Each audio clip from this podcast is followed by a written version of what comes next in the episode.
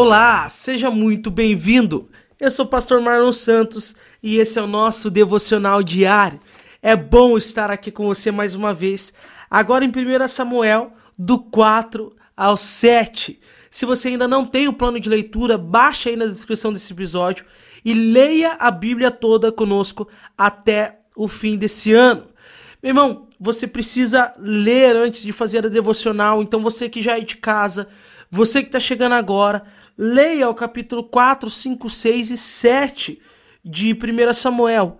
Leia com calma, leia tentando entender o porquê de cada parágrafo, tire as suas próprias conclusões, tente entender a história, faça suas próprias anotações e só depois disso você volta para devocional. Então, se você não fez isso ainda, pausa, faz a sua leitura, faça as suas anotações e depois volta aqui para devocional para a gente meditar junto na palavra de Deus. O capítulo 4, então, de 1 Samuel, os filisteus, que é um dos povos que estão ali naquela terra, é, eles tomam a arca, você lê os detalhes e você percebe que os filisteus eles, eles tomam a arca e a arca, lembrando você, ela é onde está a presença de Deus. Em tese, ali a presença de Deus estaria na arca. Então, onde houvesse a arca, a presença de Deus estava.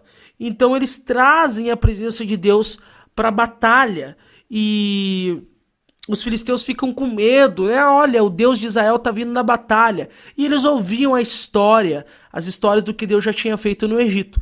Então eles ficam com muito medo mas o engraçado e é interessante que acontece aqui é que é, eles perdem. Mesmo com a Arca da Aliança, Israel perde a batalha ali. Então, o fato da presença de Deus estar ali não quer dizer que eles vão vencer a batalha. E isso não vai entrar na, na, depois na aplicação prática, mas vale a pena a gente pensar nisso também. E é um outro ponto que, claro, a gente poderia trazer para a prática na nossa vida, né? Mas eu trago alguns pontos apenas para a gente não não ficar muito tempo aqui, é. Mas é interessante, meu, porque é, a presença de Deus em nossa vida não quer dizer que a gente sempre vai vencer as batalhas, porque às vezes a própria vontade de Deus não é que a gente vença algumas batalhas, como essa batalha que não era da vontade do Senhor que eles vencessem. Porque Deus tinha planos para mudar o coração do povo, para trabalhar na vida do povo. E isso incluía em eles não vencerem essa batalha. Então, mesmo com a Arca da Aliança, eles não vencem esta batalha. Né? E por quê? Porque o plano de Deus era que Ofni e Finés morressem nessa batalha, cumprindo a profecia que Deus tinha entregue a Eli, que os filhos deles morreriam junto na batalha. E assim acontece no versículo 11 do capítulo de número 4. Então, basicamente, é a, é, os filisteus então roubam a Arca da Aliança e a Arca da Aliança agora eles levam para a terra deles a presença de Deus. E isso gera muita dor. A Bíblia diz que Eli, ao ouvir, meu irmão, Ofini e Finés tinha morrido. Deus tinha falado, olha, seus filhos, é, o mensageiro tinha falado, seus filhos foram mortos. É? E a Bíblia diz que quando foi mencionado para Eli que a arca de Deus foi roubada, a presença de Deus foi tirada de Israel, ele caiu da cadeira e quebra o cai da cadeira e quebra o pescoço. Então, na verdade, ele não liga muito para a morte dos filhos, é, mas ele liga para a informação de que a presença de Deus tinha sido retirada do acampamento. Né? E a, a sua nora também sente essa dor, mas também sente a dor pelo marido. É? E esse é o capítulo 4. Capítulo 5, a arca é levada para os filisteus, mas aquilo que era bênção para Israel, para os filisteus é maldição, porque Deus começa a destruir as coisas é, no acampamento ali do, no, na terra dos filisteus, porque a, a, eles levaram a arca. Tanto que é engraçado que Dagon, que é o deus deles, lembra aquele, aquele deus que é, Sansão ele destrói o, o, templo lá, o Deus que eles estão adorando, e Sansão ele, ele destrói os, a, os pilares do templo, eles estão adorando Dagon. É esse mesmo Deus aqui. E eles colocam a Arca da Aliança porque para eles a Arca da Aliança é apenas mais um Deus. Tanto que lá no capítulo 4 ele fala, né? Os deuses vieram ao acampamento deles. Então, para eles, a Arca da Aliança é apenas mais um deus, né? E eles colocam a Arca da Aliança do lado de Dagon, e a Bíblia diz que Dagon ele amanhece prostrado, caído diante da Arca da Aliança. É, então a presença de Deus começa a trazer transtorno ali para o acampamento de Israel e de dos filisteus, e assim os filisteus depois no capítulo 6 dão um jeito de se desfazer da Arca da Aliança, é, e ela acaba parando ali é, com os levitas de novo no, na, na, terra do povo de Israel e ela fica ali por 20 anos. E a Bíblia diz então no capítulo 7 que Samuel se levanta como juiz e ele conduz o povo à vitória. E a primeira atitude de, de, de Samuel, meus irmãos, é dizer o seguinte: se vocês desejam de todo o coração voltar ao Senhor, livre-se dos deuses estrangeiros, ou seja, dos falsos deuses que vocês estão adorando, das imagens dessa deusa que vocês estão adorando, desse Deus que vocês estão adorando. Meus irmãos, então é, Samuel se levanta como juiz e convida o povo a obedecer ao Senhor, a se posicionar.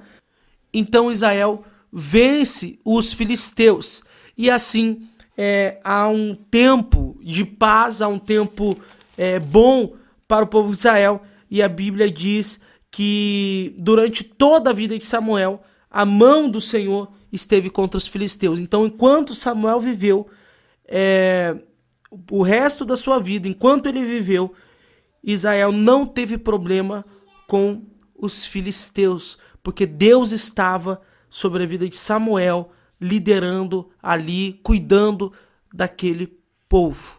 Amém? Que, que Deus tem ministrar ao nosso coração, então, através desses textos? Primeira verdade, meu irmão, que eu quero te convidar a meditar hoje é que nada é mais importante do que a presença de Deus na tua vida. Nada. Nada. Meu irmão, e isso eu vejo quando a informação é dada a Eli que os seus filhos morreram e que a presença de Deus foi retirada. O que mais dói em Eli é saber que a presença de Deus foi retirada. Meu irmão, nós podemos viver sem filhos, mas não podemos viver sem a presença de Deus. Meu irmão, nós podemos viver sem riquezas, mas não podemos viver sem a presença de Deus. Se a presença de Deus não estiver conosco, nós estamos perdidos e ele sabia disso. Ele sabia que sem a presença de Deus Israel seria destruído. O que, que adianta ter Ofni e se formos destruídos? Meu irmão, o que adianta ter riqueza se formos destruídos? O que adianta termos muitos filhos e filhas se formos condenados, destruídos? Meu irmão, o que adianta? O que adianta, meu irmão, ter os sonhos realizados, o melhor emprego do ano, se o nosso coração não tiver a presença de Deus e formos destruídos naquele dia final? Não há nada mais importante do que a presença de Deus. Riquezas, não substitui a ausência de Deus do nosso coração. Um bom marido, uma boa esposa, bons filhos, bons amigos, não substituem a ausência de Deus em nossa alma. Se nós tivermos a ausência de Deus em nossa vida, meu irmão, nada, nada que tivermos substituirá, será suficiente. Nem a riqueza, nem o dinheiro, nem a família, nem os amigos, nem os sonhos, nem o poder. Nada Nada pode substituir a ausência de Deus do nosso coração. E você precisa entender isso, meu irmão. Se você tem sentido que a presença de Deus tem te deixado, se você tem sentido que Deus está longe, se você tem deixado a presença de Deus, corra para ela agora e diga: Senhor, não retires de mim o teu espírito, como o salmista disse. Eu preciso da tua presença. Eu preciso que o Senhor esteja comigo. Em segundo lugar, meu irmão, que eu quero convidar você a pensar é que tem coisa que não é milagre, é princípio. Eles achavam que o fato de levar a arca da aliança ia mudar tudo para o povo de Israel, mas não. Sabe o que, que mudava tudo? O convite que Samuel fez. Se de fato vocês desejam, de todo o coração, voltar ao Senhor, livre-se dos seus deuses e voltem o seu coração para Deus e obedeçam a Ele. Meu irmão, às vezes o povo de Israel achava que o simples fato de ter a arca da aliança eles podiam viver do jeito, de qualquer jeito que eles estavam vivendo. Mas só o fato de ter a arca da aliança ia mudar tudo. Não. Tem coisa que não é milagre, meu irmão, é princípio. E às vezes nós fazemos isso. Como assim, pastor? Mas não tem arca de aliança hoje, sim. Às vezes a gente acha que ir para a igreja muda tudo. E não, não muda. O fato de ir para a igreja não muda nada, na verdade, meu irmão. O que muda é quando eu começo a colocar em prática aquilo que eu ouço na igreja. Quando eu ouço a palavra me dizendo abandona os seus deuses, abandona os seus pecados de estimação, abandona isso tudo que tem te afastado de Deus e volte o seu coração para Ele, e então você verá a diferença na tua vida.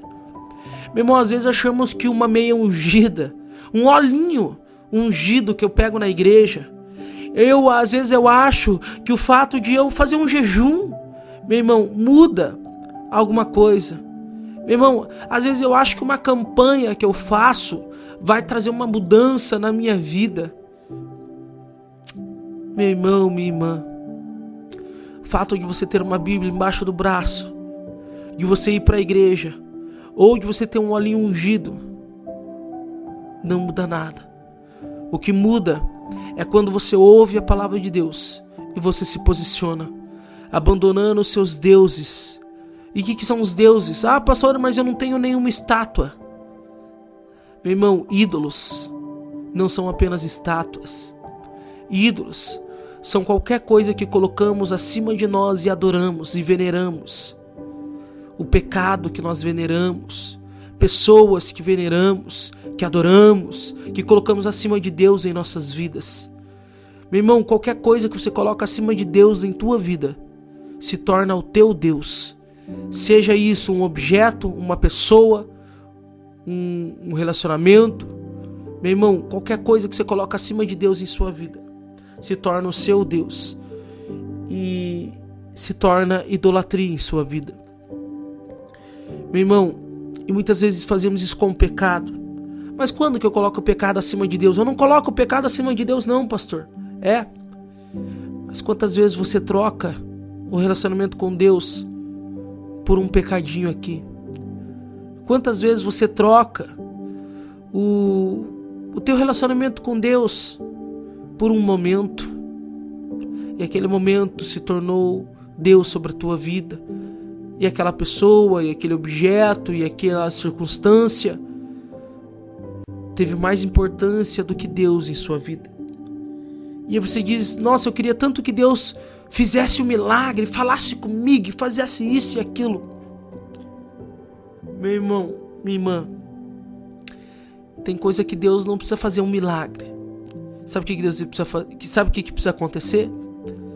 Você se posicionar, inclinar o seu coração a Deus, abandonar o seu pecado e buscar Ele verdadeiramente.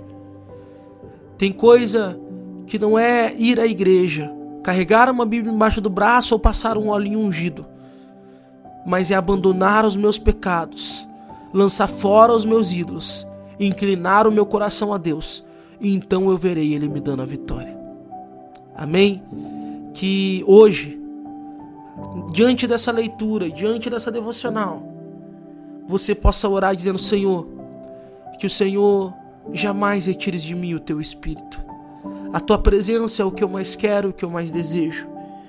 E você ore dizendo: Senhor, perdoa os meus pecados, ajude-me a deixar os meus ídolos, e eu quero inclinar o meu coração a ti. Decida hoje abandonar o teu pecado, abandonar os teus ídolos, abandonar aquilo que tem colocado, que você tem colocado acima de Deus em tua vida e se incline a ele.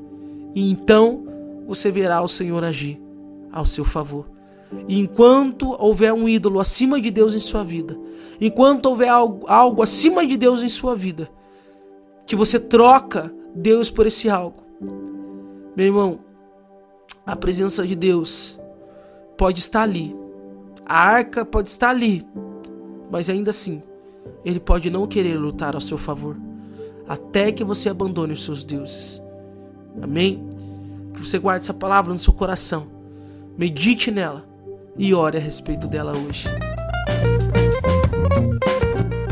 Até amanhã, até o próximo capítulo, meu irmão e minha irmã. Até a nossa próxima devocional.